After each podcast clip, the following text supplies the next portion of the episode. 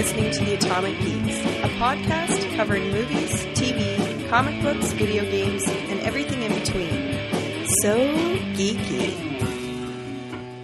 Hello and welcome back to the Atomic Geeks podcast. My name is Michael DiGiovanni. I'm sitting in the captain's seat of the Millennium Falcon for tonight. And while I'm doing that, I am rocking a Devil's Pale Ale. So let's see what other Padawans are joining me tonight. Oh, hello, Internet. It's your pal Christian from the town of Oakville. And I'm sitting down at the cantina, trying not to get, try not to get into a lightsaber fight while drinking a cool tall can of Carlsberg. Carlsberg, it's beer in a can, and I'm drinking it. That's about it. Hello, Internet. Mike Downs here out in Lower Sackville, Nova Scotia. Um, my name is Mike Downs, and I'm a Star Wars fan. Star Trek's okay. I kind of like Stargate too, but never, ever has there been anything better than the Star Wars. Um, I'm drinking a Sleeman Clear. Um, I've been drinking them since noon. Uh, perhaps if I keep drinking them, I'll get drunk, drunk sometime tomorrow. Oh shit. Look out. Okay, well at this point is when you would hear the incoherent ramblings of one Mr. Andrew Bloom. But unfortunately, we're a bloom down this week. So like always, we put the geek flag flying and who came a calling? Mr. Mark Dury. So say hello, Mark. Andrew, I'm taking your spot again. I'm going to become permanent. this is a slow process that you're angling Bloom out here, eh, Dury? Just a little bit at a time. It's always nice to have such a, a, a nice guest host with less hair than that Andrew fella. I know it doesn't get in my teeth, which is so nice. That's right. So, uh, Dury, are you drinking anything before we get yes, into this? Yes, I am. Uh, I'm hiding in my basement in Toronto because my mother-in-law is visiting tonight, and she's commandeered the uh, TV upstairs and is watching uh, American Idol, her shows. So I'm drinking a steam whistle in the basement in my underwear. Good stuff. I have a visual image of her in a nightie with curlers in her hair. It's probably not too far off, actually. That's right. Screaming at the TV, "Sing, you bastard, sing!" May be able to hear it in the background. She's losing her hearing, so it's really loud. If only we're my lucky. bu- Mark, my bunions need rubbing. Where are you? These kids are so talented. Okay, sure they are. All right. So before we get into tonight's topic, it's time for a little Geek news. geek news. That's right. It's geek news time. So does anybody have any geek news out there? I do. I have some Star Wars geek news. Um, would you like to hear it? Why, yes. Yes, I would. It's kind of appropriate considering the day. Okay. Um, well, I just actually read this a few minutes before we began recording, um, but I see that uh, GPS uh, manufacturer TomTom is going to start releasing Star Wars characters. You'll be able to download Star Wars voices like Darth Vader, C-3PO, Yoda, and Han Solo for 13 bucks each, and they will uh, guide you on your way while you're driving. And that just What- sounds insane. No, wait a second though. Han Solo, like, I- like, is yeah. it actually is Harrison Ford actually doing the voice? I can't imagine it is. He's so cranky. There's no way he, he'd uh, he'd allow that to happen. But maybe it's a sound alike, or maybe they're splicing together bits of text. I don't know. This car did the Kessel run in six feet. Turn, turn right here. Well, you, you, you know what's, It's like you know what's why funny isn't about R2D2 on there though?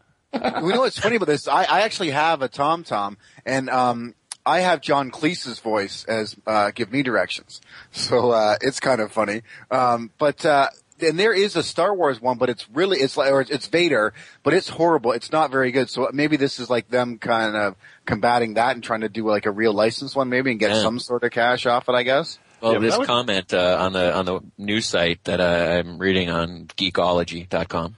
Give them Great uh, site, by the way. Great site. Um, he makes a good point that you know Yoda like will be saying kind of everything in reverse order, so he'll be getting fucking lost all the time. I know. I know. People are going to go, did he say left or right? He said left, honey. Left you must go. But Jesus, if if if C three, I wouldn't want C three PO as one of the voices because every time you go for a ride in the car, it feels like you're friggin' like having a stress attack. For Christ's sakes, you know, every turn right here. Whoa, stop at the next light. Oh! Whoa. Well, and, well, and, and, and in fact, I mean, how how good is this idea at all? Like R two D two is going to be like beep boop beep doop beep loop beep boop. You'd be like, well, I'm fucking dying here, motherfucker. Dude, that's what I was just gonna say. Vodka. Like, Uh, this would be no good if all of a sudden you have like the Jabba the Hutt one, so it's like Bo Shooter, Shishi Soulful. I thought not a better. business investment at all. I they're want missing I want Chewbacca as my co-pilot. I would love that. That's gonna be the top Three selling one miles, just what? for the sheer kicks out of that one. I think they're missing out on the best one of all, though. They need a friggin' Lando voice, man.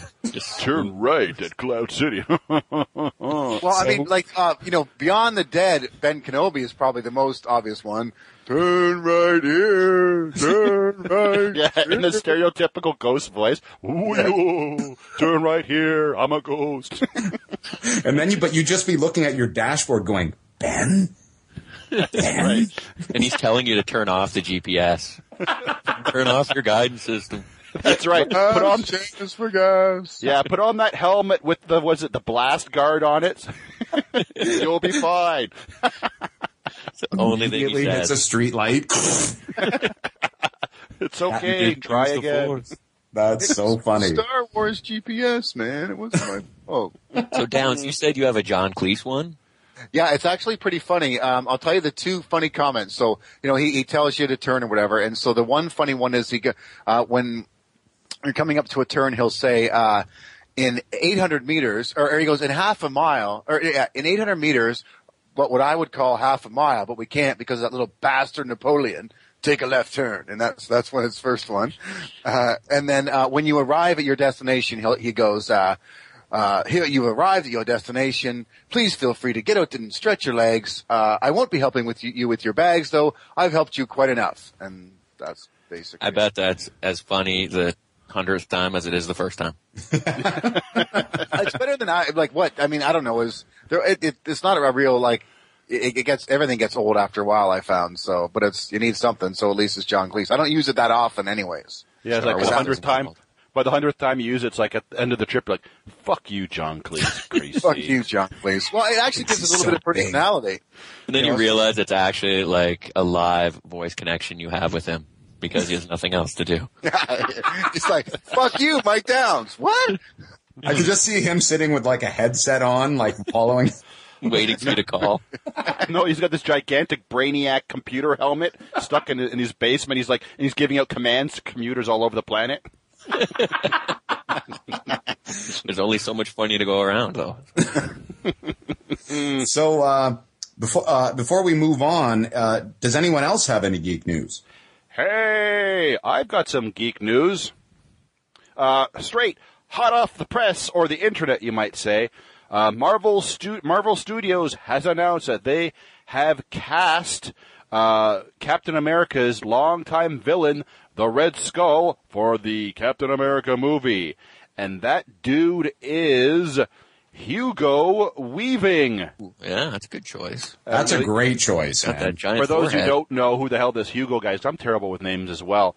Uh, th- that's basically uh, one of the, the, the guys from The Matrix. Um, he was Agent friggin- Smith. Mr. Yeah, and Lord of the Rings as well. He was a guy with elf ears in that movie, I think. And the really big forehead. Yes, and a really big forehead. He's usually known for that. Well, it's the perfect thing. The guy's name is the Red Skull. I mean, you have to have a good fucking forehead for this role. Let's be Or at honest. least have a skull. yeah, that's true. That helps. That's the first step. No, I think that uh, is inspired casting. I mean, when I as soon as I heard that, I'm like, who else could play this fucking guy, man? Like, I think that is just fantastic. I think he's got the voice for it. Really good stuff. yeah, CT from Nerd Lunch was saying on Twitter that this guy's got super duper geek cred along the lines of Chris Evans now. Because he's been like in V for Vendetta, you know, The Matrix, Lord of the Rings, Transformers, cough, but still, you know, He was in geeky Trans. parts. Oh yeah, he did the voice of Megatron, right? Yeah, Yeah, he's on fire actually as far as geek cred goes. I mean, he's got to be up there in terms of all the shit that he's. I mean, if only he was had a small part in Star Wars, I think he, you know, he pretty much would have had every base covered. But uh, I think that's fucking great casting. What a, you? The rest of you agree? I, I think that's a pretty good casting. I don't know a lot about Red Skull though, so He's evil. I know what he looks like, but I, I don't Yeah, know. He's a his, uh, Nazi. his mo. Yeah, I don't think there's a whole. uh, Isn't he kind of like stereotypical, pretty much? What? Villain with a red skull? Yeah, I guess you could say that. Well, and Nazi. I mean, like he's just like a big angry Nazi redheaded skull dude. yeah, but he, he he was Captain America's arch nemesis from World War II. It had to be a Nazi for Christ's sakes. But he's not. He doesn't like take the place of Hitler in those. Like there still is a Hitler. It's just he, he's kind of a like a the uh, Nazi Hitler's secret re- weapon. Yeah, he's sort of Hitler's right hand man, if I remember correctly from the comics. Like he is not like the Hitler in within that story. He works with uh with Hitler, but uh But he does right. have Hitler. He has Hitler-like qualities, though.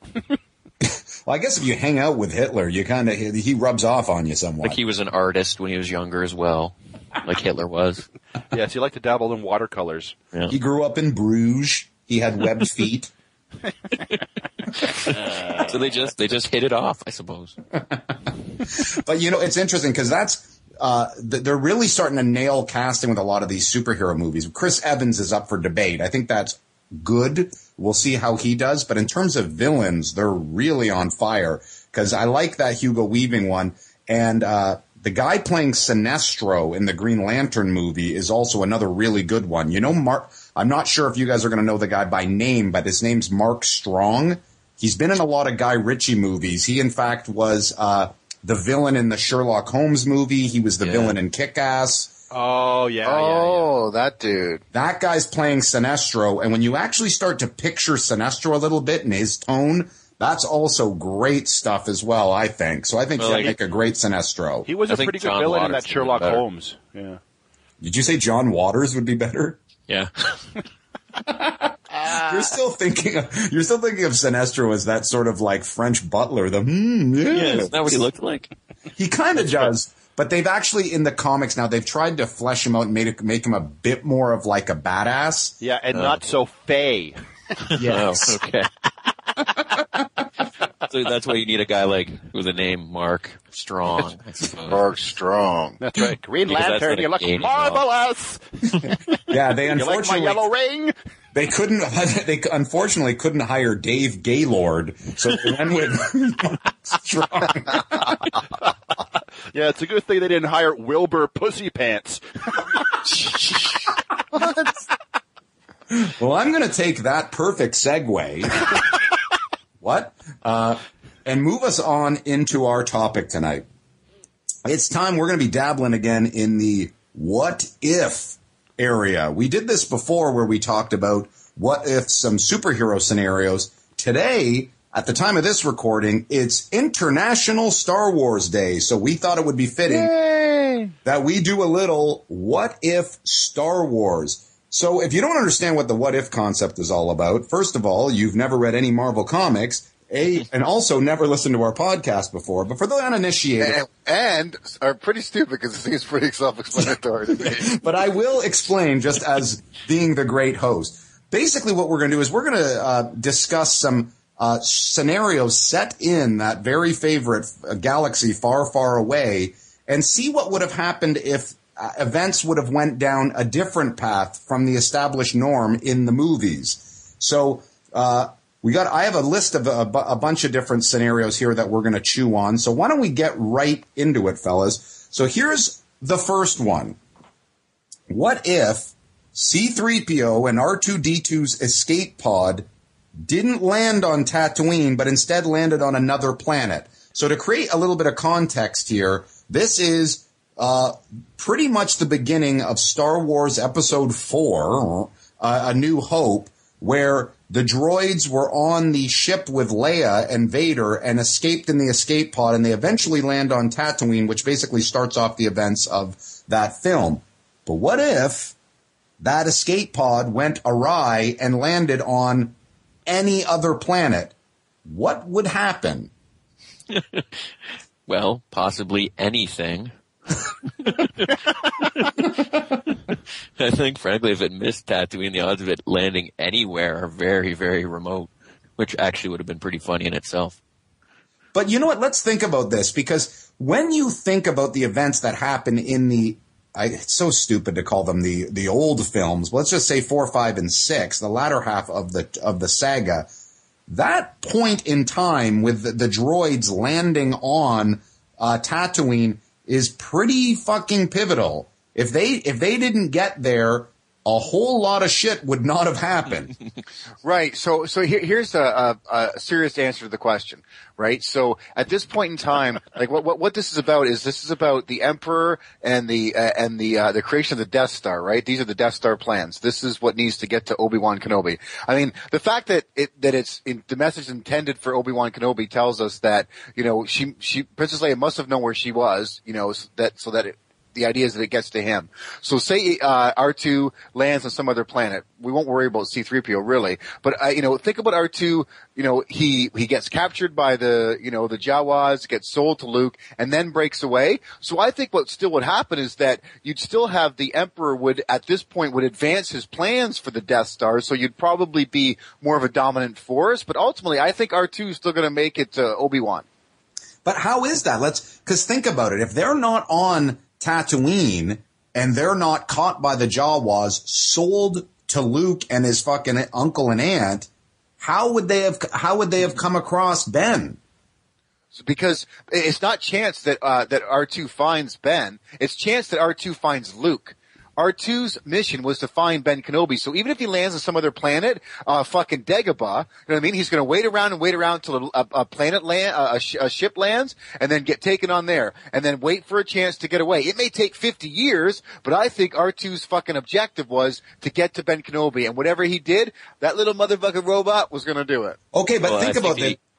And I think the odds are he could have landed on any one of a billion planets and there would have been one of probably seven other characters that we already know of would have found him. But think about it in this sense, how that would affect things. Because Downs, you brought up what in your uh, situation, you're saying even if it took 10, 15 years, well, what, how would the Empire advance their plans in 10, 15 years if Luke and fucking Ben weren't on Tatooine with the droids, didn't go to Mos Eisley, didn't meet with Han and, Han and Chewie, flew, flew up to rescue the princess at that exact point? If that, if they're not there for all of those pe- people to meet, yeah, you know, maybe eventually he would have stumbled upon someone who knew Obi-Wan, but think about the, the Empire could have been considerably stronger, could have wiped out more planets than just fucking Alderaan at that point. But even the oh, chance well, of them finding Obi Wan would be a really slim bet because essentially he was the crazy hermit of a friggin' desert planet.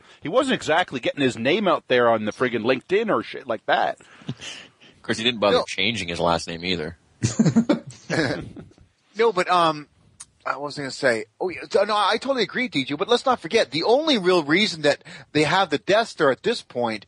You know, when we first saw Star Wars, it seemed like the Death Star was a big deal. But at this point, the Emperor and the rebel, uh, the, the, Emperor has control of the galaxy. The only thing the Death Star is here to do is to shut down the rebellion once and for all. So I think what happens is, is that it's like another ten or fifteen years before there's a there's an uprising of power, and maybe it's not Luke, maybe it's Luke's kid or something to you know to, to exactly agree with what you're saying is I think it dramatically dramatically would have changed the life of this story. I think it would. I don't think Han and Chewie ultimately would have ever been involved in the in the actual rebellion. I think that uh, without the droids there setting all those uh, you know players in motion, Han and them are gone. So there, I, I don't think they would have ever crossed paths with Luke and and uh, and Ben Kenobi.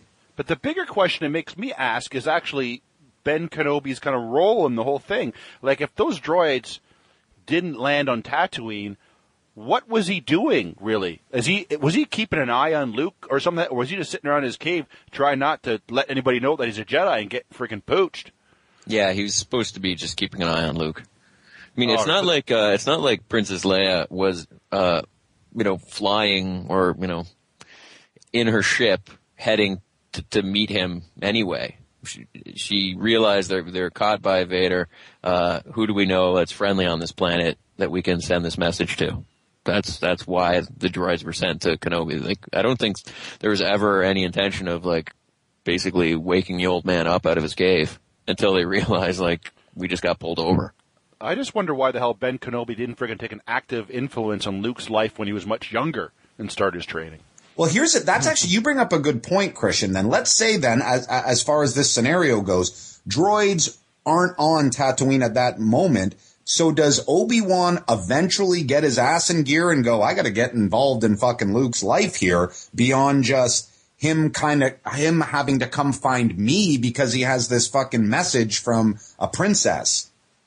Well, uh, if Alderaan still got blown up anyway, I'd imagine he would have felt that. And, uh, maybe then he would have snapped out of it. So what you're saying is uh, Luke eventually would have still joined the rebellion and trying to thwart the Empire because Obi Wan would have, at some point, I don't know what age he was waiting for, would have kind of come around and said, "Oh shit, I better get fucking Anakin's kid." Uh, in this fight because it seems like he was just sitting around acting all fucking badass crazy and it just took the it took the droid sending a message for Luke to go out and find them. So do we think Obi-Wan would have eventually shown up and got Luke involved?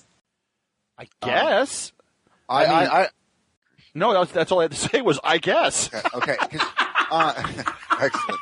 Great. Deep point. Wow. Well, well said. Um, I, I disagree. What the fuck was he, what, what would have done, what would have put him over the edge? He already hadn't. Luke was already, in, in Yoda's eyes, when Yoda first meets him, he's too old, he's past the age. I mean, what the fuck? He's only gonna get older and more past the age, so I don't think, but I, I think Bennett was, I don't think he was acting like he lost it. I think he was actually out to lunch for a little while, maybe. Yeah, I agree. It's it's kind of a plot hole. It is Yeah, a little bit. So it, yeah. that's what I mean. Like the droids are so pivotal, pivotal to that, to that story arc. They bring every single character together that I, I think, I don't know, Ben was playing Parcheesi in some fucking caves in uh, Tatooine. I don't know what the fuck he was doing. uh, so maybe you're right. I mean, maybe without the droids being there, the Empire would have asserted more control over the universe and uh and the I mean who someone else would have risen to try to like be the champion of the rebellion. Well, un- unless say the droids landed on say Dagobah, then it would probably be somewhat similar storyline that we know now. So what by that you're saying they would have recruited Yoda. Yeah. But then it, to would- me it sounds like Yoda would have probably just pointed their asses back to fucking Tatooine. Yeah, but he would pretend not to be Yoda at first and fuck with their heads, and then say, "Okay, I'm Yoda. Yoda, I am." Ben Kenobi's over there. So interesting stuff, guys. Uh, let's move on to our next what if scenario. Uh, and this one is what, one of the most famous parts in also A New Hope. But this is what if Greedo did shoot first and killed Han with that shot? So it was a fucking kill shot. What would have happened there? Stuff. I, I, I, I, I, I, would, I think it's actually would be kind of interesting what would happen if he just kind of like wounded him. You know what I mean?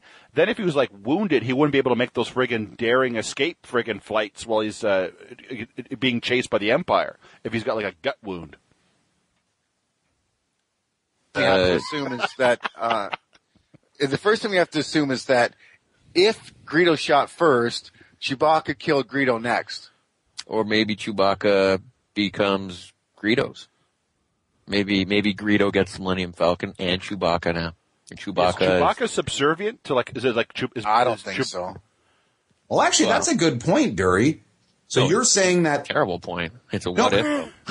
Well, no, it's an interesting point in the path of what our objective is tonight to discuss these like alternate paths that I never thought of it that way. P- Greedo would then take possession of the Millennium Falcon. No, but I think the bigger thing that to make take take note of is that you're basically saying that Han Solo is a slave owner.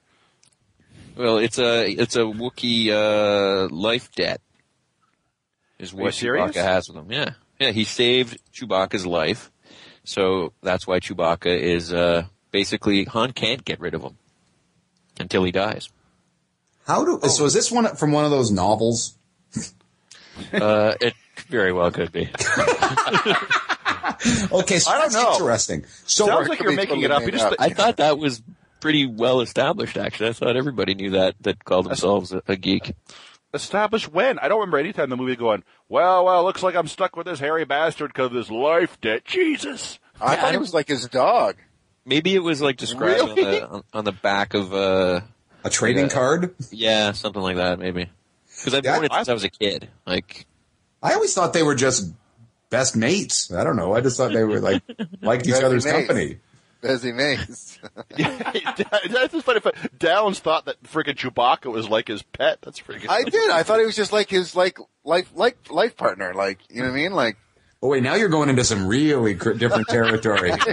Life like partner. that. I mean, like you know, it's just like he's like his dog. He's his best friend. You know what I mean? Me Oh, and my best friend. Me you and guys my are making me uh, break out the Wikipedia here. But wait a minute. So then, from this definition, does Gr- Greedo kills Han? Are you saying then, if he's got this, uh, if well, from Downs' perspective, if he's just like a pet, well, then he's going to fucking lick Greedo's balls. That's for sure. No, he's not. He's gonna kill him. He's like, you just killed my best friend. Fuck you. Okay, so you're in your scenario, Gre- uh, Chewie kills Greedo. Uh, Dury, what about yours? Would then would the would Chewie then become subservient to Greedo in that in your scenario? Well, actually, I think uh, because Greedo was acting on behalf of uh, Jabba the Hutt, I think the Millennium Falcon would become Jabba's par- uh, property. So it would be up to Jabba what would happen with uh, with the ship. Unfortunately, I uh, don't think we know what the legalities are of a Wookiee life debt. I'm looking it up. Well, I mean, if, if, if, if it's a Wookiee life debt, if Han dies, he, Chewbacca goes back to the Wookiee planet and just and figures out what's left after the fucking stormtroopers decimated it. Okay, but then think about this. So that that said, let's Chewie is not going to hang out with Greedo. He's either killing him or he's saying like I'm heading back to Kryshek or whatever the Wookiee planet name is.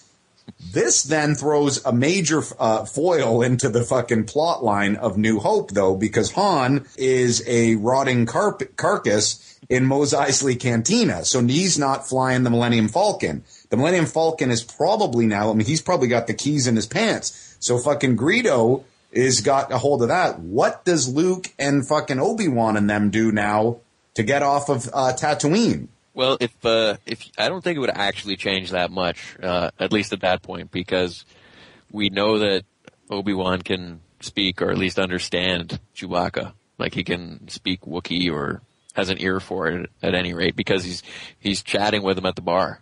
So What the hell are they talking about there too? I, I really like to know. It- it- there's, there's- a lot of hot bitches like there, eh? Obi Wan stroking his fur. No split ends. How do you do it? What's the secret of the Wookiee? He goes, "Hmm," and it says Prell.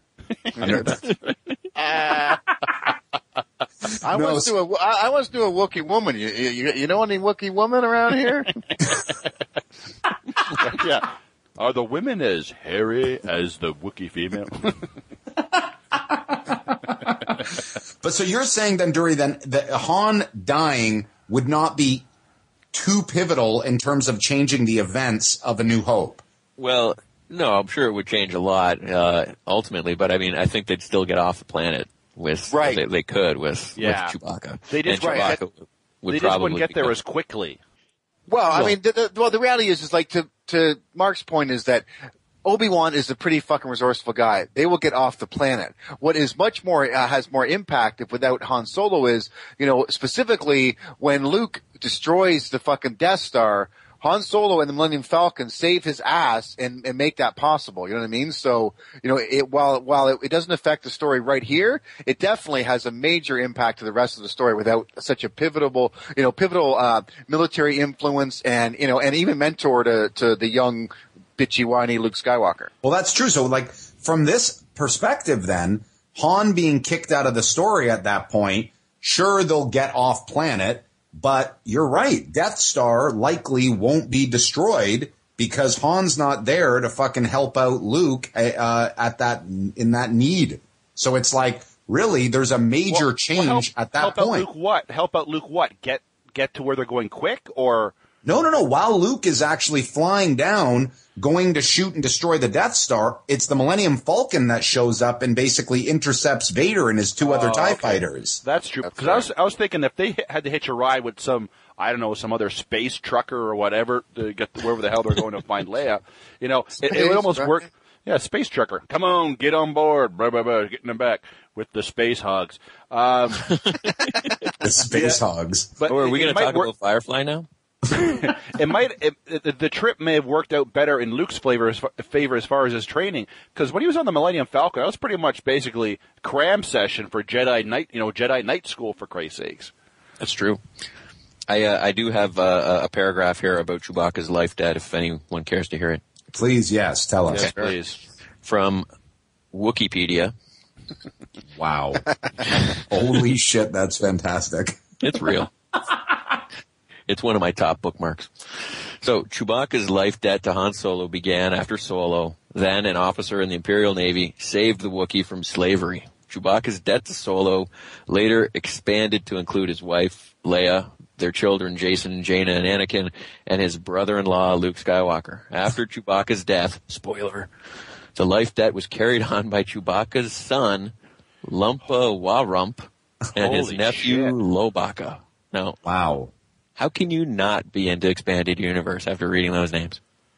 Well, Okay. first of all, I can tell you one thing. So, who the fuck named Lumpa o Romp Rap or whatever the other fucking. Yeah, Ch- Chewbacca's uh, fucking nephew's got a better, cooler name than Chewbacca's own fucking kid, man. But So- the, the, the crazy thing is, it, it appears like the Wookiee life debt is basically spans generations for crying out loud. Well, I know you got fuck- like Lowbacca going, who the fuck am I fucking indebted to now? Why, yeah, why am I brother-in-law? doing this? Your brother-in-law twenty years ago? Shit, bitch. See, Lowbacca I think, with the, the Wookiees are really onto something. They just everyone else thinks it's this solemn kind of uh, you know life debt sort of thing that you don't want to turn down because it means so much to the Wookiees. And the Wookiees are probably just look at it as like you get free transportation, all your meals are provided for you. you know, trust me, these people are connected. Like You're saying the Wookiees are a bunch of fucking freeloaders. I think so. I do. It's looking that my, way. my perspective on it was that basically Solo saving uh, Han, Han saving Chewbacca's life was very something totally like pointless. Like he he he, he ordered a bad bad order of, of space clams or something like that. Hey, hey, don't eat that. Don't fucking you'll die. And he's like, oh, life debt. like, Me with you, and my everyone. children, my sister's child, That's right. will protect you and your family and your brother-in-law and all their kids for the rest Yeah. of eternity. Send these space clams back, and I'll have the the Wookiee dog or whatever he orders. wow, that's a significant debt though, eh? You got to say that that's being passed on to generation by generation. Like, wow. Jesus, great great but- grandchildren are going like, fuck, I gotta listen to what that Jedi says for crying out loud. I know one of them. You see them with like guy with a mohawk and fucking like earrings Yeah. in his fucking nose and stuff just, like that. Just because Grandpa wouldn't eat space clams, crazy. well, and you know what? Especially because, like, you know what? I, I you can understand like the uh maybe it being passed on, but the fact that like, okay, Han's wife and then Han's kid and then Han's brother-in-law, Anakin and Luke. Like now we're just, now we're just protecting everybody. I mean, this is getting a little out of out of control here. I, I can see like the the will reading of like Han Solo, you know, saying, and these family members and friends going, you know, cross their fingers. Oh God, give me the life debt, please, please. I know. Will it ever end? Says the Wookiees. That's right. Jesus. We're not really using you guys for protection anymore. We just we have some little ones. We really just need some basic cleaning around the house and some nanny That's right. sort of. so if you could shave, maybe. Yeah, walking back and forth to space school. That's why. That, that's why I think Dury's right. That's why they expanded it to be all the friends and family because now the all all the Wookiees can invite their friends and family into the life debt, and they have places to stay. I think so. There. I'll tell you, based on that, if I live in that universe, I want to go to that freaking Wookiee planet and try to give a bunch of guys the Heimlich while they're eating dinner for crying out loud. You okay? Hey, you over there? You're all right? oh, I saved your life. I don't know, man. Why? You why? Yeah, you, you want to be responsible for a Wookiee and all of his family feeding that shit, I cleaning know. that shit out? Fuck yeah, that. but, but think all the yard work you'd get done. you can't. Could you imagine when the next time we're over at Christian's at the fucking sitting on his couch? Who the fuck is that? Oh, that's Christian's Wookie, man. He's got a life debt for him. Don't make eye contact. Don't make eye You never Don't touch house, Christian. Don't touch Christian. Never touch Christian anymore. Right. Well, that's what would happen if Greedo shot first. I believe the word is going off on a tangent. Um, Oh, I have a suggestion, yes. By the way. Rather, this can just be an aside, but uh, rather than calling these "what ifs," I think they should be called "what the ifs." What the f? No, uh, Listen, when you become a full member of the show, maybe we'll do, we'll do, think about changing the name of the show. All right? Yeah. Well, what Look are at you this guy giving us notes, man. You've been on here fucking five episodes, bitch. I'm on my I'm on my third beer, so I'm empowered. all lippy now. All right, so let's move on to another one.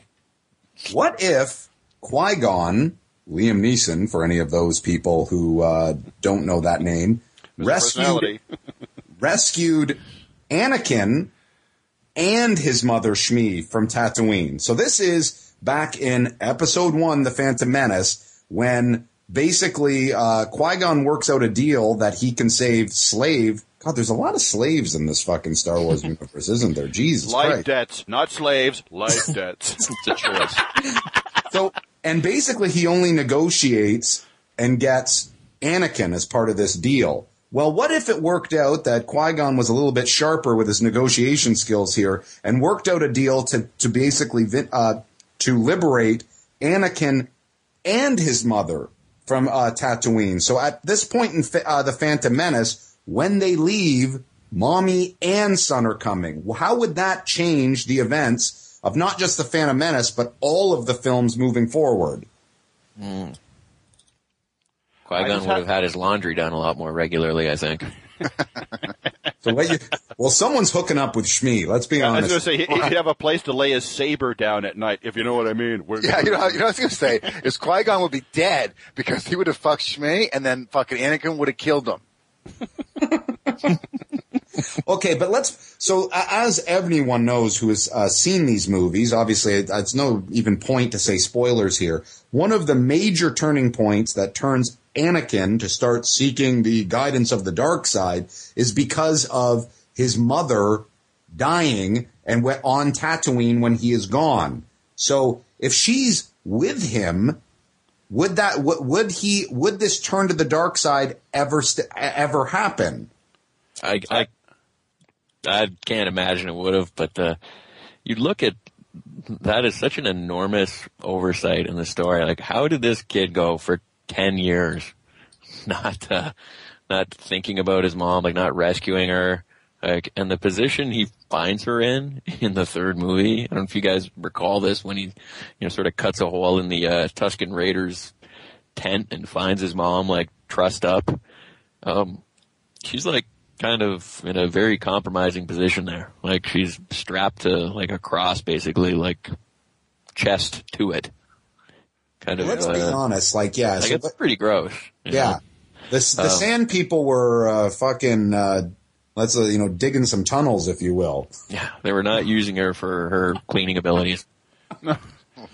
So you're thinking uh, he would not turn to the dark side then if Shmi was with them? I think probably not. No, but that's why I think it really, as the movies are now, it shows the Jedi to be pretty uh, ignorant how they yeah, treat their and like, students. get Like, on this stick, you lazy fucking bastards. They freaking just, you know, freaking are the biggest procrastinators I've ever heard of when you think about it.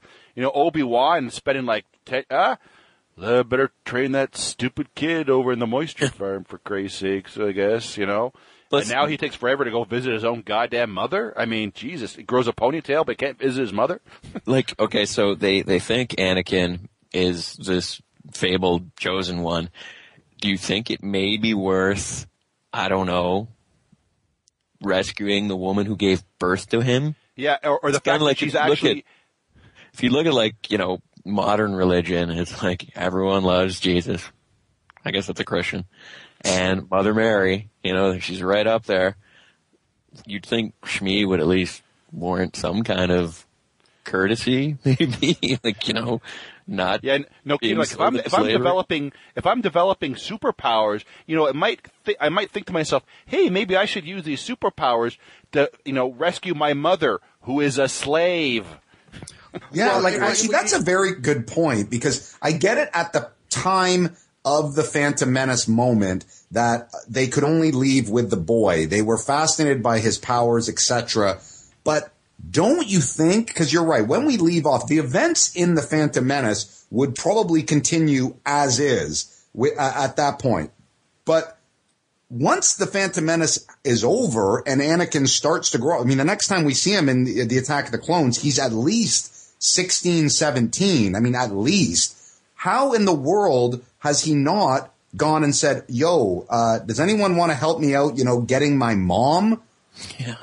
Like, Well, I mean, like, like- like, this is. Sorry, can I get in? Yeah.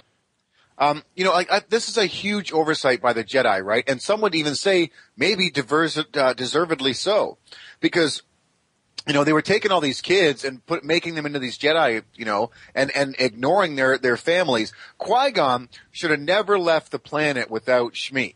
I mean, he could have bet some side deal for a fucking to get some money to buy a slave. It- it- she's not that expensive, you know what I mean? That was ridiculous. But then Yoda, if you got all this this insight into this guy is going to be this potentially the the savior or the the ultimate evil, it isn't if you think he's going to be evil, don't like to your guys' point, don't you want to keep him fucking happy? You know what I mean? I. Throw bitches at his way, whatever you want to do, I would think.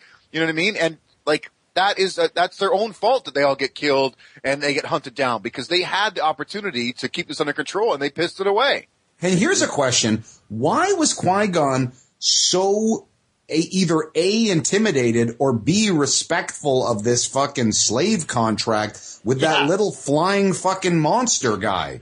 Yeah, the guy's couldn't- fucking two feet tall. Couldn't they send a Jedi who knew A, how to barter or had a bigger purse for Christ's sakes? You know? He's like, take 50? No. All right, we'll just take the boys. See you later.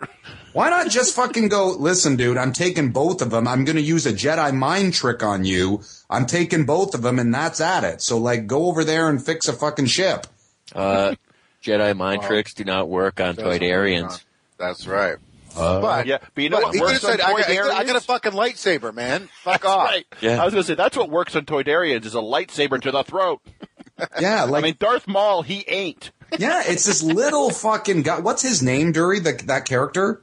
Watto. Vato. Yeah, like it's like Watto. I like that guy. Don't get me wrong. I thought that's a that's a fun little character, but it's like, Yeah. why was he so respectful to this? Why couldn't he have said the boy and the mother? That's all that I'm having. So you know, step off, fucking Watto. like, Qui-Gon is so gruff and like with everybody else, but apparently he's very respectful for like you know Trade people negotiations. Like, yeah, like three three foot fucking three foot winged imps. Like, I mean, like, oh, you know, like, look out. I, I don't want to, you know, cro- you know, cross the line with this motherfucker. But, uh, so yeah, what, he's looking let- at Anakin, scratching his head. Did you really love your mother? Come on, let's go. So okay, so do you guys? Uh, Dury's already said this. Christian and Downs, do you think if Shmi was now involved in the events of the Phantom Menace, because she's right there with them, they'd still have to, you know, uh, help out the problems with Naboo and the, uh, you know, the Trade Federation. Would would Anakin now not go to the dark side if his mom was with him and or saved? Um, you know, definitely not. Fear leads to pain. Pain leads to suffering. Suffering leads to anger. Anger leads to the dark side. There is no way he would have he would have no compulsion to do all that without if she if she was not what happened to her didn't happen. That's So- an, Totally- That's an totally- excellent. That's an excellent point. Okay, Well, so you know here's what though. I think there are probably millions of angry teenage boys who have, you know, who live at home with their moms and yet still are very angry and goth. And who knows? Maybe Anakin would have gone bad much quicker. Just Well, here's like, here's a question, Dory, that you uh, uh, kind of what I just picked up from what you're saying. Then, if it's not Anakin, would the Emperor at least or uh, Palpatine would he have still, uh, you know, it's, uh, claimed his power because he was already in position to doing that. He was angling at it at this point, regardless of the of the boy. Would he have? W- would things have still happened? Would the Empire have still been created, and he have just gotten himself another Sith Lord, and you know the Empire and the rebellion and all of the events in four, five, and six would happen, just sort of in a different way. yeah. Well, I think uh, you know he ended up having um, another apprentice after Maul. Anyway, what was his? Uh, Dooku. Chris, yeah, Christopher Lee's character there, which they never really kind of explained how that happened. So You get the impression he kind of goes through them pretty regularly. Yeah, I think I I, think but, uh, eventually, uh, I think Anakin's mom would have been a basically a chess piece that would be could have been played even later on to basically get Anakin over to the dark side. You know, Or maybe uh, Palpatine would have uh, tried to have a kid with her.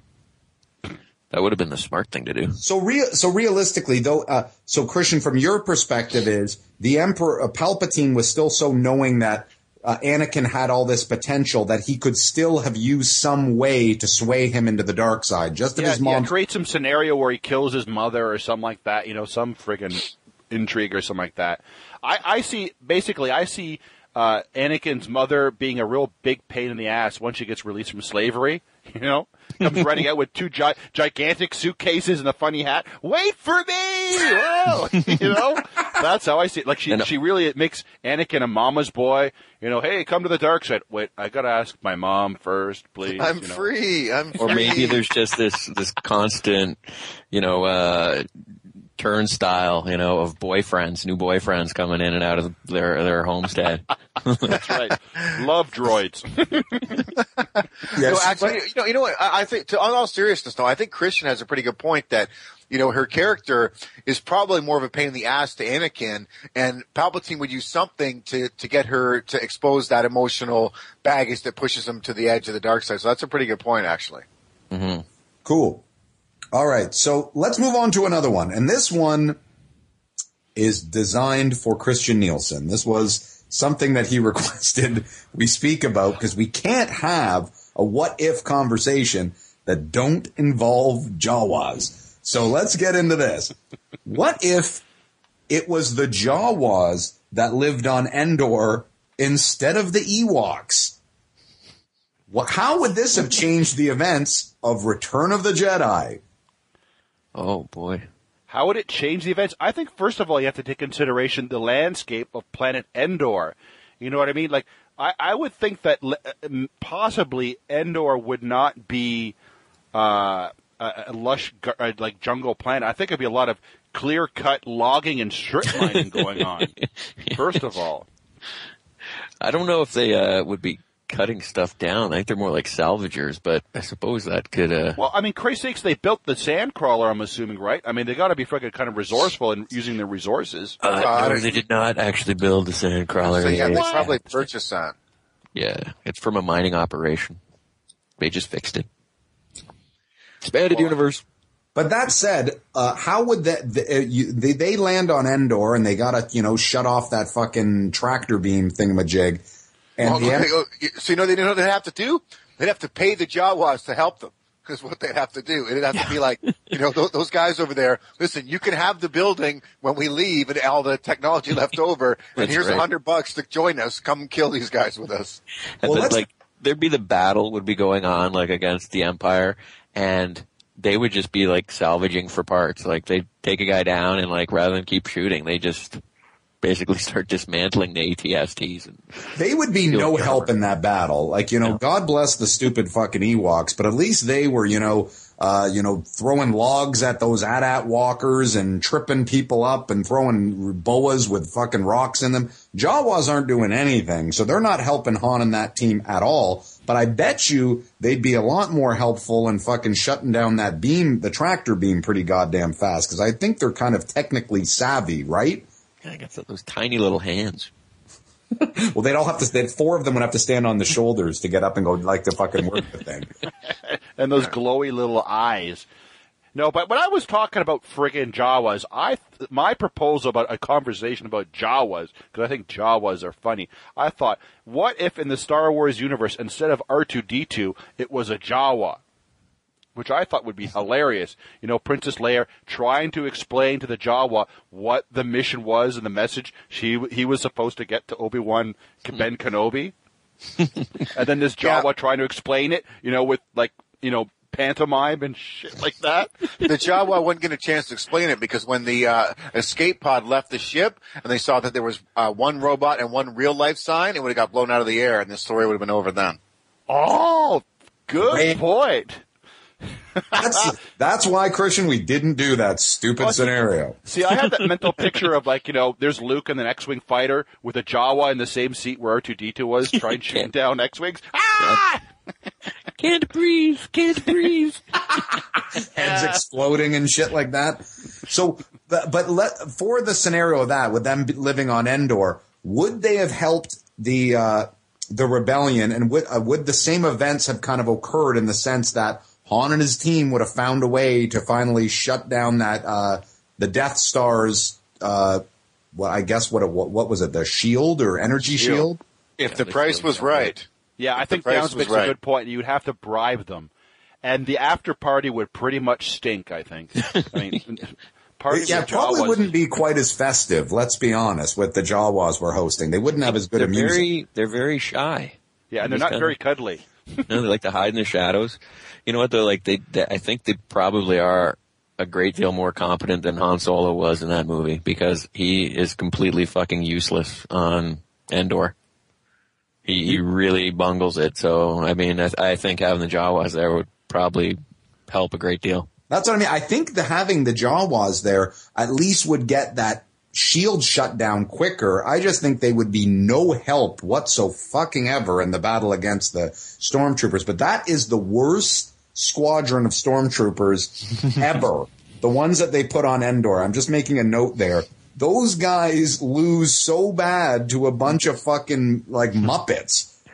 And I think the Emperor refers to them as like his best. Yeah, Like, my elite Doesn't he tell. Luke that when when he's like basically rubbing it in up on the Death Star in the throne room, you know, as he's about to school him? I think he tells Luke that like a squadron of his best troopers are right now waiting for your friends. Yeah, but those speeder bike guys had pretty cool fucking armor. Yeah, that was cool. Yeah, but they, they were just too busy flashing at their armor and looking at their bikes to fucking be able to be, do any good. You know what I always wonder? They, What I they- always out- out- wondered- outridden by two Ewoks, one fucking backwards on the goddamn thing. You know what I always wondered though was who's designing these other stormtrooper outfits, man? There's like stormtrooper outfits, but then it's like when you're on Hoth, you got to wear this outfit, and then there's when you're on Endor, there's a special fucking stormtrooper outfit. Like there's clearly a stormtrooper tailor that's doing fashion shows for all these guys. And they, they- Stormtrooper armorer. it's it's someone who doesn't quite understand the concept of camouflage either. Still on Tatooine. black and white for Christ's sake. Yeah, and Oh, the Tatooine. Hoth, great! Finally, we're gonna blend in. says the, the stormtrooper and he has one of those fucking uh, measuring tapes around his neck with fucking uh, like one of those like the little yeah, but the, the one thing you don't know, you didn't know from Empire Strikes Back, uh, was that the stormtroopers on Hoth all decided not to wear their friggin' ceremonial bright orange toques. That was part of their uniform. Leave them. Yeah, some guy forgot to pack those ones. I ain't wearing that toque. No fucking way, man. All right, let's move on to our next one. And this is what if the Millennium Falcon showed up 15 minutes earlier to Cloud City? Now, this is a, a, a you know a moment about two thirds of the way in The Empire Strikes Back, clearly the best of all of the Star Wars films. And uh, what happens on, uh, if you don't remember, while they're on Cloud City, uh, Vader and the Empire are basically setting them up for an ambush in a dining room. So, what? How would the events have changed if Han and them had hap- you know, had gotten a bypass of fucking space traffic and gotten there 15 minutes earlier? Right as the caterers are going in. You know, someone had to set that table. Like who's Well- who's planning the menu? So Boba what's Fett's the got his event? helmet What off. do, what do you what do you what, th- see for this uh, for this evening? You know, We've told you it's an ambush. Get this fucking caterer away from me. There's no, we're not eating. Vader and All Boba right. Fett just chatting there with their helmets off. You space clams for familiar to everyone. me. You look familiar. I'm a clone, you fucker.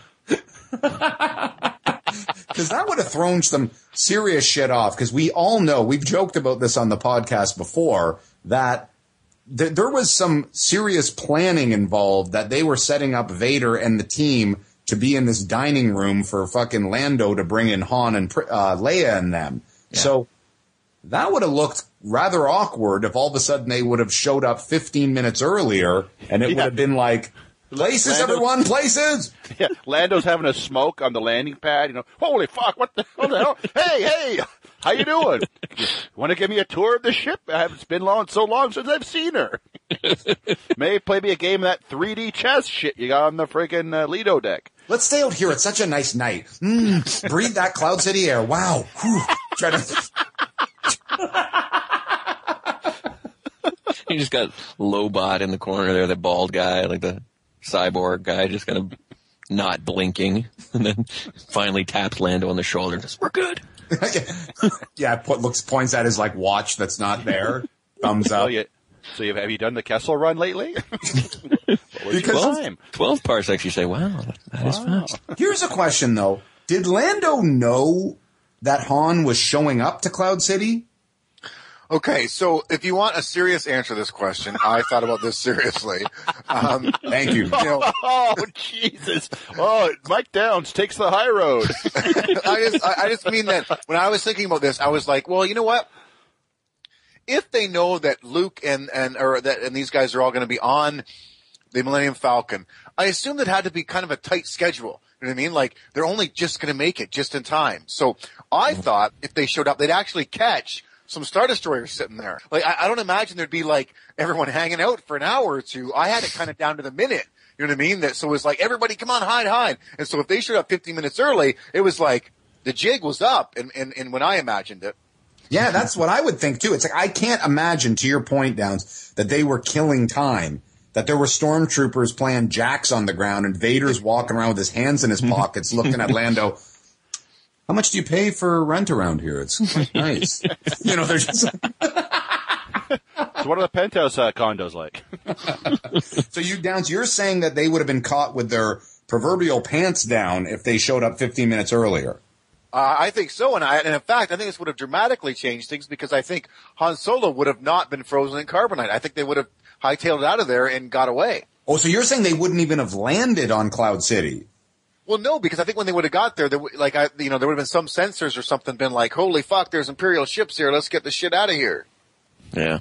Oh, okay. So then that would change shit a lot because potentially Luke would, well, well, not, well, not potentially. Luke would never have had that uh, incredible fucking lightsaber battle with his uh, with uh, Vader and had the reveal that he it's his father. Now, presumably that would happen at a later point or somewhere else. Yeah, he would have sent Darth Vader would have sent Luke an e card. You know, check his email on the Millennium Falcon. What's this Vader Hey. email? There's- Miss you in Cloud City wanted to say, "Hey, I'm your daddy."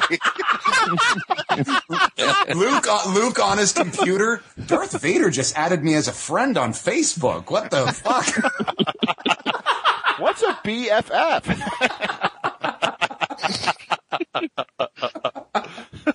So that's interesting, Down. So you think uh, they would have complete, completely not landed on Cloud City, but the events probably still would have transpired somewhat similarly. Luke might have not lost a hand, but there would have been an, an eventual confrontation with Vader later, right?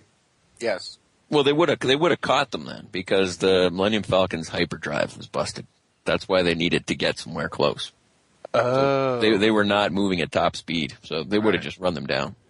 Oh, but- would- so that's they- from that point though. Okay, so that Luke would still leave Dagobah to go save his friends because he'd know they'd be in trouble because they would have been captured by the Empire. But uh, Downs, you brought this up before. Han would never have been frozen in carbonite, and that whole Jet, uh, J- Jabba sequence would be gone. Well, not not if they get caught. If they get caught, uh, you know, uh, D- Vader's still going to hand him over to Boba Fett. Yeah, but but if they somehow miraculously escaped, you know, like you know, doing some crazy shit. Well, that's what I they mean. But like, how is he free- freezing him in carbonite on the fucking a star destroyer? Well, he may not He's be not. freezing him, but but he'd still be going with Boba Fett. Oh, okay. You mean he just put him over as like a prisoner, and Boba Fett would take him to Jabba like that? I, I Well, I think assume- Boba assumably Fett was the, was the key to them knowing where they were going, right? Like Right. Boba Fett followed them Right, and kind right. of like radioed ahead. I think is how it worked. So Interesting. so it's his capture, I think. Like the. It's true. well, okay. Well, that's that. That's interesting stuff. Okay, so Um, I've got, I just, uh, the whole conversation, I, not to uh, take things off track too much, I just came to kind of a realization about something. What, what happens when stormtroop, like a bunch of stormtroopers go on shore leave? Don't they go to the bars and try to pick up chicks, but they all look the same? Did I meet you last time? Never mind. I just thought it was kind of interesting. There's, there's some chicks who are probably into that. I mean, but Did I meet you last time you were here? No, no, I've never met before. Well, that's Right. why, like the stormtroopers, when they're playing their shore leaves, they're like, "Where are you going, Coruscant? I'm not. I'm not." They all have to like. I, I called it, man. They can't go to the same place at all.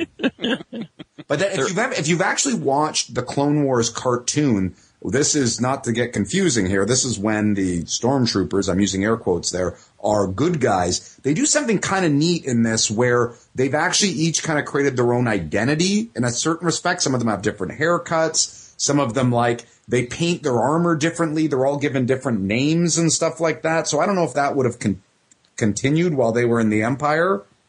Well, actually, that's a great that's a great point that I've sorry, uh, Mark, but that's a great point of the one episode I've seen of that show is that I think they've done a really good job of making the the uh, at, tho- at that point the clones into you know characters that can be repeated, and that's something that they never did in the movies. They've actually never, aside from Jango now in the in the prequels, given any of the stormtroopers any any depth at all.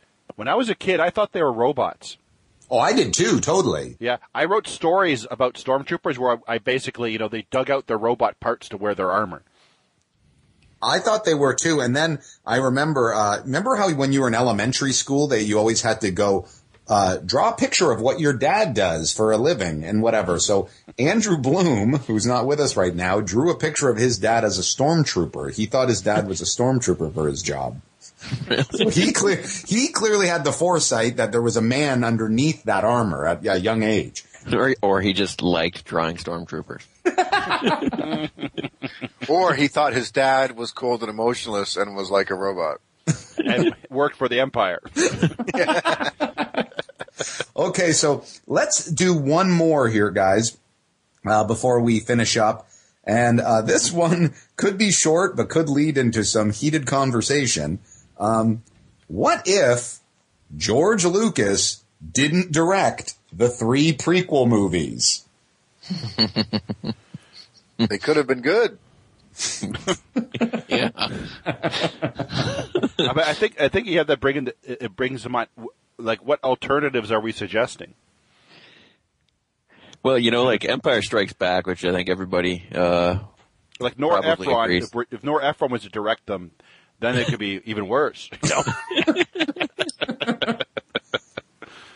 What were you going to say, Drury? I'm sorry. um, Irvin Kershner does Empire Strikes Back. I mean, it's not exactly, you know, many people really like follow anything else he's done, but he's a pretty conservative, just, you know, uptight older British director. And look what he did with that material. Like he really came at it from a, a fresh angle and treated it very seriously. Um, and the results speak for themselves. Whereas, like, strangely enough, George Lucas seems incapable of actually treating his very own material with the same seriousness that the fans, you know, do. So I think, uh, it, it definitely would have been better if, uh, he hadn't directed them. If he just basically given the green light and maybe signed off on a few overall story arcs, but just turned it over to someone else. I think Lucas, uh, you know, has an incredible amount of creative vision. I'm not going to knock that guy at all for that. And, uh, you know, a producer credit, if he wants to be hands on on character designs, names, world, all world building, all that shit. What he does have a significant problem with, uh, is dealing with actors. I mean, like he does, he literally, uh, the acting was a big problem in this. There were some rumors, I, or maybe this was just fan created uh, hoopla while these films were coming out, that there was talks of, you know, David Fincher was going to uh, direct, you know, part two or part three of the original of this new uh, trilogy. There was also a couple rumors that Spielberg was going to do episode three, and actually he ghost directed a couple scenes. In fact, there's, I mean, there is still a rumor to this day that Spielberg had his hands in directing the battle between Yoda and the Emperor in the Senate chamber. That that was actually Spielberg uh, was heavily involved in directing those sequences. so, really? so yeah, I agree with Dury that would these films be different? Fucking right, they would be.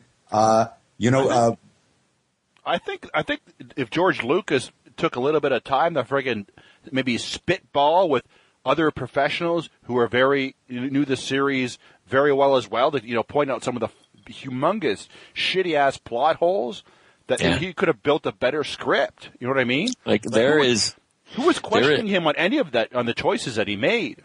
well, and that's the strange thing. Uh, not to be talking over you there, but uh, Lucasfilm or LucasArts or wh- whatever the whole parent company is, they have a guy named um, I think it's Steven Sansweet. And he's Yeah. basically like the Star Wars historian. Like anytime you are making like a comic for Dark Horse or an expanded universe novel or you're working on like the, the plot outlines of a new video game, this is the guy you talk to who attempts to make sure that everything fits together with everything else in the timeline.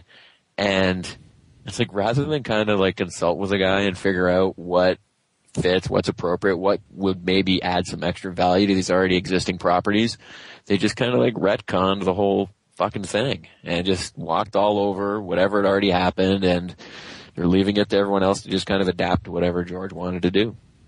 It's if they if they just consulted the guy, I'm sure he could have said, you know, it would be really awesome if you didn't do, you know, if you didn't have a fucking Gungan in it that talks like a retarded Jamaican. you know, what do you think, Yeah. Yeah, you know, I, I think that uh, you know that I you talk we've talked a, a couple times about missed opportunities. I think that had they been smart, they would have brought in your David Finchers and Steven Spielbergs and really blown people's minds by by putting this this these properties into some great directors' hands and done some shit that was crazy. You know, I think that that's something that uh, if there was ever say a part seven, eight, and nine, that's something that might happen going forward because I think they realize the folly of their ways. Uh, you know, George Lucas should definitely not be the guy who's making the decision, the final decision on what these films are. He's just not the guy. Um, he's he's the creative visionary who created the universe and, and imagines it, but he's not the best director uh, in, in the camp. That's for sure.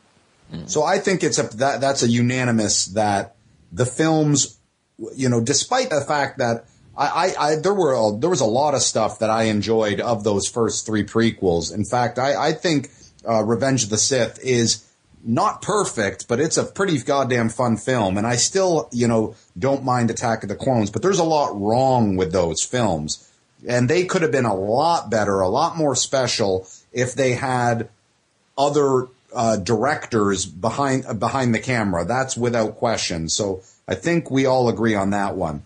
So I think that's going to do it for us for What If Star Wars. We'll definitely be doing another What If uh, episode in the future. So keep an ear out for that. So let's before we wrap this up, let's get into our Atomic Picks. Yes, our atomic picks. All right, so why don't we start off with Christian Nielsen? Well, uh, many uh, moons ago, I was uh, seduced by one of our fellow podcasters into uh, getting a free offer from Audible.com, which required me to give them my credit card number and you know reap the benefits of getting a free audiobook. Uh, this eventually, you know, due to my own ineptitude, turned into a many, many more credits charged to my credit card. And one of the uh, audible selections that I chose and have listened to lately is Here on Gilligan's Isle, which is basically an unabridged uh, history of the story of the Gilligan's Island TV show, read by and written by Russell Johnson, who you might know as the Professor. Ah, pretty interesting. A lot of stuff I didn't know about the show that I know now. Eh, didn't really burn my doors down, but still, if you got a free Audible credit, why not use it to listen to that? Well, you really What a- convinced me. What a sell job on that one. Bringing Ah, it wasn't bad. There were some little bits of Gilligan's Island trivia that I had no, didn't know before. It's always kind of neat getting the weird perspective and stuff like that. Uh, but it was kind of like at the end of the day, it's like, yeah, you know, yeah, I kind of regret taking the role of the fucking professor, but you know, what the fuck are you gonna do? I live my life now. All right, So- uh, Michael Downs. Okay, I got two words for you. Breaking Bad. Um, holy shit! Is Well, this TV mine. show good? Um, I'm sorry, Mark Dury, but goddamn, uh, especially I don't know whatever episode was the most recent, but uh, we're about six or seven into the second season or third season, maybe. Um, holy fuck! And I'll tell you what, this show is so good. We're talking uh, best television show on TV period. Uh, maybe better than Sopranos, maybe better than The Wire. You have got to get on this show and get onto it quick. If you've not seen Breaking Bad, get the fuck out and watch it. Bryan Cranston, amazing, amazing, amazing work. This show deserves all kinds of awards. You know, uh, since that was actually the one I was going to say, I'll just uh, expand very briefly on what Downs has said.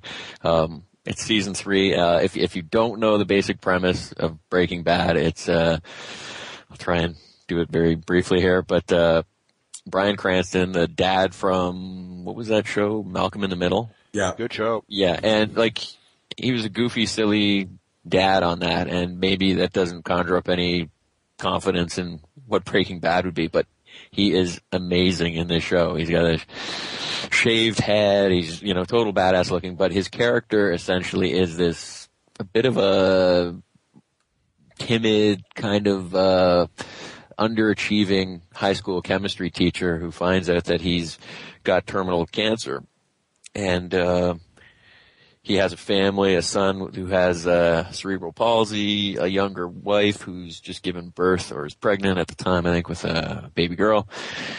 And he's worried about how to pay for his treatment, what, how to leave money for his family, and he ends up making crystal meth and selling it and getting wrapped up in the whole uh, drug underworld out in New Mexico. And he's got a brother-in-law in law enforcement who's connected to the the uh, drug enforcement agency. So, needless to say, the, setup is basically a normal guy starts making meth, and it's like the best meth ever made, and everybody wants it, and everybody's looking for who's making it. And the tension in the show, the setups they do, the payoffs, just fucking unbelievable. Very well directed. It's played very straight.